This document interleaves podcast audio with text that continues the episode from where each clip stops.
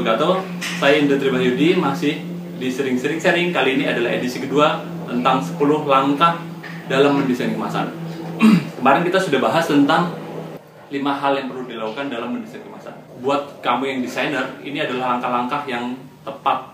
Karena kali ini uh, saya akan sertai dengan contoh dan beberapa visual Tapi saya nggak mengerjakan langsung. Kenapa saya beberapa hari ini membahas tentang desain kemasan? Karena saya concern beberapa tahun kemarin tentang mendesain kemasan beberapa UMKM. Beberapa UMKM itu belum aware tentang desain kemasan. Mereka masih mendesain membuat kemasan produknya itu uh, biasa saja karena merasa penjualannya cukup, tapi mereka belum mengupgrade kemasannya itu lebih bagus. Mereka belum merasa bahwa banyak konsumen itu membeli sesuatu karena kemasannya dan memang kemasan yang menarik itu adalah uh, keputusan awal ke mereka memilih kemasan setelah mereka mencoba mereka baru loyal mencoba mencoba desain kemasan menarik itu jadi salah satu faktor utama mereka diterima di supermarket, swalayan dan sebagainya dan kemasan yang menarik itu bisa berinteraksi di sosial media kita bisa berinteraksi mereka bisa saling ngobrol tentang kemasan itu. Dan sekarang adalah 10 langkah dalam mendesain kemasan. Yang pertama adalah brief. Brief adalah deskripsi atau mungkin keluhan-keluhan klien tentang produknya. Jadi misalnya, oh saya ini produknya ini adalah creepy. Saya minta desainkan kemasan dengan gaya seperti ini, gaya seperti itu, atau punya referensi. Dan itu semua keluhan-keluhan klien ditampung dalam brief. Brief itu perlu dibaca. Perlu dibaca karena itu adalah keinginan klien. Kecuali kalau mereka minta pendapat desainer dan menyerahkan semua ke desainer dan biasanya ada survei yang dilakukan oleh klien dan itu perlu dibaca survei-survei itu karena dari survei itu kita bisa mengetahui produk mereka dan pasar-pasar mereka itu harus dibaca dan itu mungkin bisa jadi bahan pembicaraan antara desainer dan klien. Oke, selanjutnya itu yang kedua itu adalah mencari karakter. Karakter apa yang cocok untuk produk itu.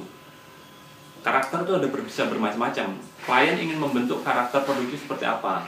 Misalnya, oh ini makanan untuk anak, snack anak.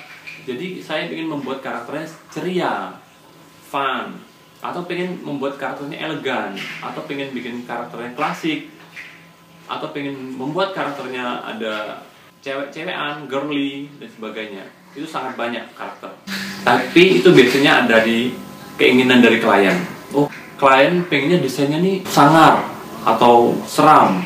Kalian nih pengennya desainnya klasik, jadul misalnya. Atau pengen desainnya tuh alami, di, dilihatkan naturalnya. Itu juga itu karakter yang ingin dibangun dan itu harus ditampung dulu. Oke. Okay? Selanjutnya yang ketiga Selanjutnya yang ketiga adalah kita perlu mengetahui kemasan apa. Kemasannya bentuknya seperti apa, ukurannya seperti apa, template bentuknya seperti apa.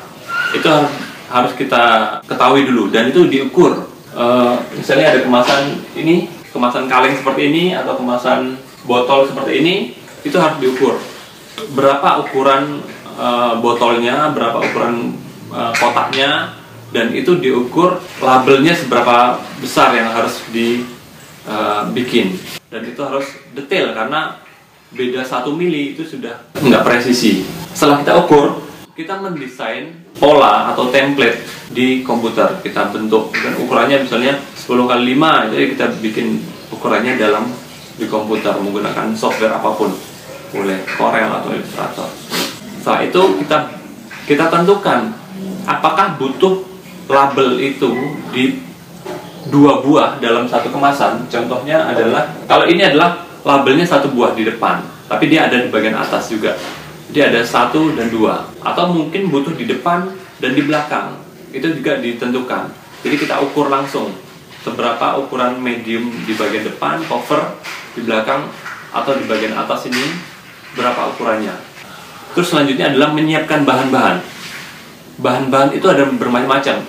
Bahan yang harus ditampilkan dalam kemasan misalnya kemasan makanan itu biasanya ada syarat-syarat yang harus dicantumkan misalnya contohnya net weight atau berat neto dan sebagainya label sertifikasi halal, PERT, BPOM, terus alamat perusahaan, barcode, terus slogan, expired date, sertifikasi halal atau sertifikasi lainnya itu bisa dicantumkan. Dan itu ada syarat paling utama dalam kemasan makanan, tapi mungkin untuk produk lain ada lagi syarat-syaratnya.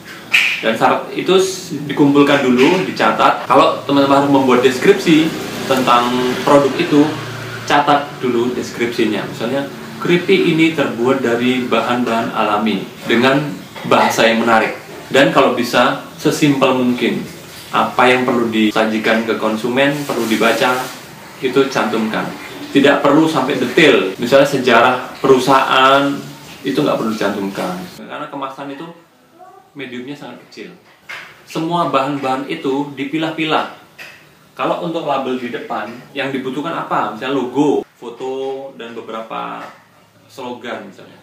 Untuk di bagian lainnya itu mungkin ada komposisi, nutrition fact, itu mungkin di bagian sisi lainnya. Jadi itu mulai dipilah-pilah, bagian depan, bagian belakang itu bahan-bahannya, materi-materinya apa aja. Selanjutnya nih bagian hal yang teknis mulai adalah mendesain logo. Mendesain logo produk mungkin berbeda dengan mendesain logo perusahaannya. Logo produk harus jelas dan jadi jangan sampai orang melihat kemasan dari dari jarak dekat pun masih belum susah membacanya. Singkirkan dulu keinginan yang aneh-aneh, bentuk dan lain sebagainya, tapi prioritaskan ke fungsi dulu supaya mudah terbaca. Dalam hal warna atau dalam hal bentuk itu harus terbaca. Ini adalah contoh-contoh yang terbaca dan contoh yang tidak terbaca. Dan semua itu disesuaikan dengan karakter. Misalnya karakter uh, untuk anak-anak itu lebih fun, ceria misalnya dengan warna-warna ceria. Tidak perlu banyak warna, tapi beberapa warna sudah mencerminkan keceriaan. Dan mungkin anak-anak tuh suka yang huruf-hurufnya, logo produknya itu tidak kaku. Jadi bentuk-bentuk yang lebih fleksibel, lengkung dan sebagainya.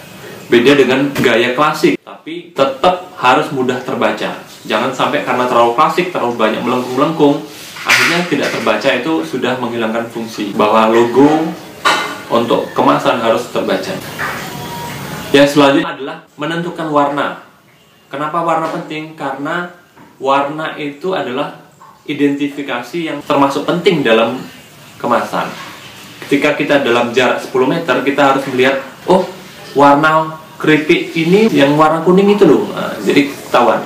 Oh warna sambal ini yang merahnya ngejreng atau warnanya hitam jadi kita sudah bisa mengidentifikasi produk itu dari warna. Ya, warna itu juga hasil diskusi dengan klien apakah klien mau warna apa atau mungkin bisa disarankan oleh desainer. Warna itu tidak perlu banyak-banyak. Ambil warna kunci, misalnya merah, hitam, kuning. Jangan sampai terlalu banyak warna akhirnya membuat orang bingung. Warna-warni, produknya warna-warni. Boleh warna-warni asal sesuai dengan konsep. Uh, lebih mudah diingat itu coba menggunakan sedikit warna atau mungkin satu warna yang dominan sehingga orang mudah menyebutkan warna atau mengidentifikasi dari warna. Warna itu disesuaikan sama karakter. Misalnya anak-anak ya ceria cari aja warna-warna yang ceria. Warna-warna ngejreng warna-warna primer.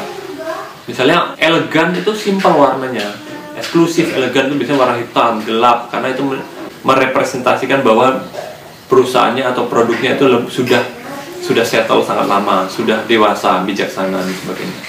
Selanjutnya mengedit foto atau ilustrasi. Foto itu diperlukan di dalam label itu jika produknya itu tidak kelihatan. Tapi ketika produknya kelihatan, contohnya kemasan yang menggunakan uh, material transparan, contohnya plastik atau kaca transparan, ketika produknya kelihatan, foto produknya itu tidak perlu dicantumkan karena itu ada pengulangan kecuali mungkin hal yang menarik ya produknya dikemas dengan cara menarik fotonya itu mungkin nggak masalah tapi ketika pengulangan itu mungkin saya rasa sih mungkin tidak diperlukan karena konsumen bisa melihat langsung produknya tapi bisa kita membuatnya lebih menarik atau ada visual-visual yang lebih, lain lebih menarik. Contohnya kalau sambal, sambal tuh kalau di foto tuh kurang menarik, merah biasa. Tapi kalau yang perlu dicantumkan adalah cabenya. Ada visual yang menarik, visual yang jelas identitasnya. Ilustrasi dipilih ketika ilustrasi bisa jadi alternatif lain atau bisa menjadi file tersendiri. Atau contohnya misalnya madu sarang madu itu kalau difoto kurang menarik. Tapi ketika dibikin ilustrasi mungkin bisa jadi lebih menarik ya, tidak kelihatan kotor dan sebagainya. Kita bisa menggunakan gaya ilustrasi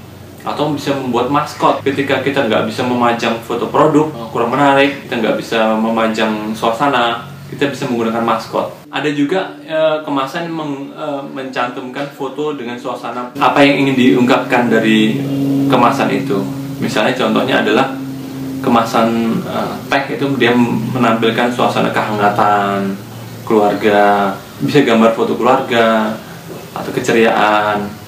Atau misalnya hal-hal lain yang bisa uh, ditimbulkan dari ketika orang mengkonsumsi produk itu. Kehangatan misalnya bisa jadi gelas gelas yang teh itu dengan suasana hangat atau suasana pegunungan atau suasana keluarga atau suasana keceriaan.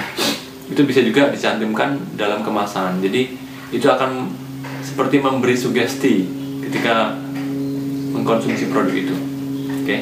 selanjutnya ada layout. Layout ini paling penting dalam hal mendesain. Karena teman-teman kalian akan menggunakan prinsip-prinsip desain di sini. Prinsip desain yang diterapkan salah satunya adalah penekanan, emphasize dalam desain kemasan. Teman-teman harus membuat bagian cover itu lebih menarik karena itu adalah hal yang membuat konsumen tertarik. Kalian bisa membuat penekanan dalam objeknya atau mungkin logonya. Jadi harus dibikin penekanan. Ada ada objek yang menarik, foto atau ilustrasi menarik itu buat jelas dan cukup mungkin cukup mendominasi di covernya. Eh, informasi-informasi uh, lain seperti nutrition fact, deskripsi, atau barcode dan sebagainya mungkin bisa diletakkan di bagian sisi lain atau bagian label bagian belakang atau label atas atau bagian bawah. Karena kita harus membuat covernya itu menarik. Jadi kita harus menyingkirkan beberapa uh, informasi lain dan buat covernya seperti wajah yang menarik sehingga membuat orang terkesima